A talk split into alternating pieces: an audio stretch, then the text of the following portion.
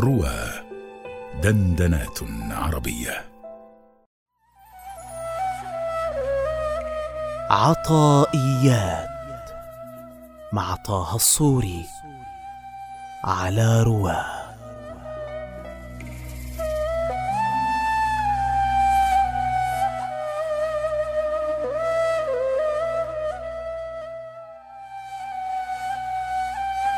ما قادك شيء مثل الوهم. ما قادك شيء مثل الوهم.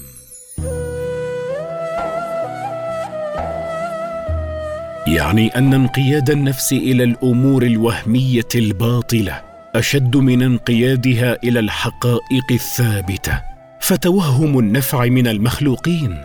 هو السبب في الطمع في الناس وهو في الحقيقة مبني على غير أساس. لأن الطمع تصديق الظن الكاذب والطمع فيهم طمع في غير مطمع. ولذلك كانت أرباب الحقائق بمعزل عنه فلا تتعلق همتهم إلا بالله ولا يتوكلون إلا على الله.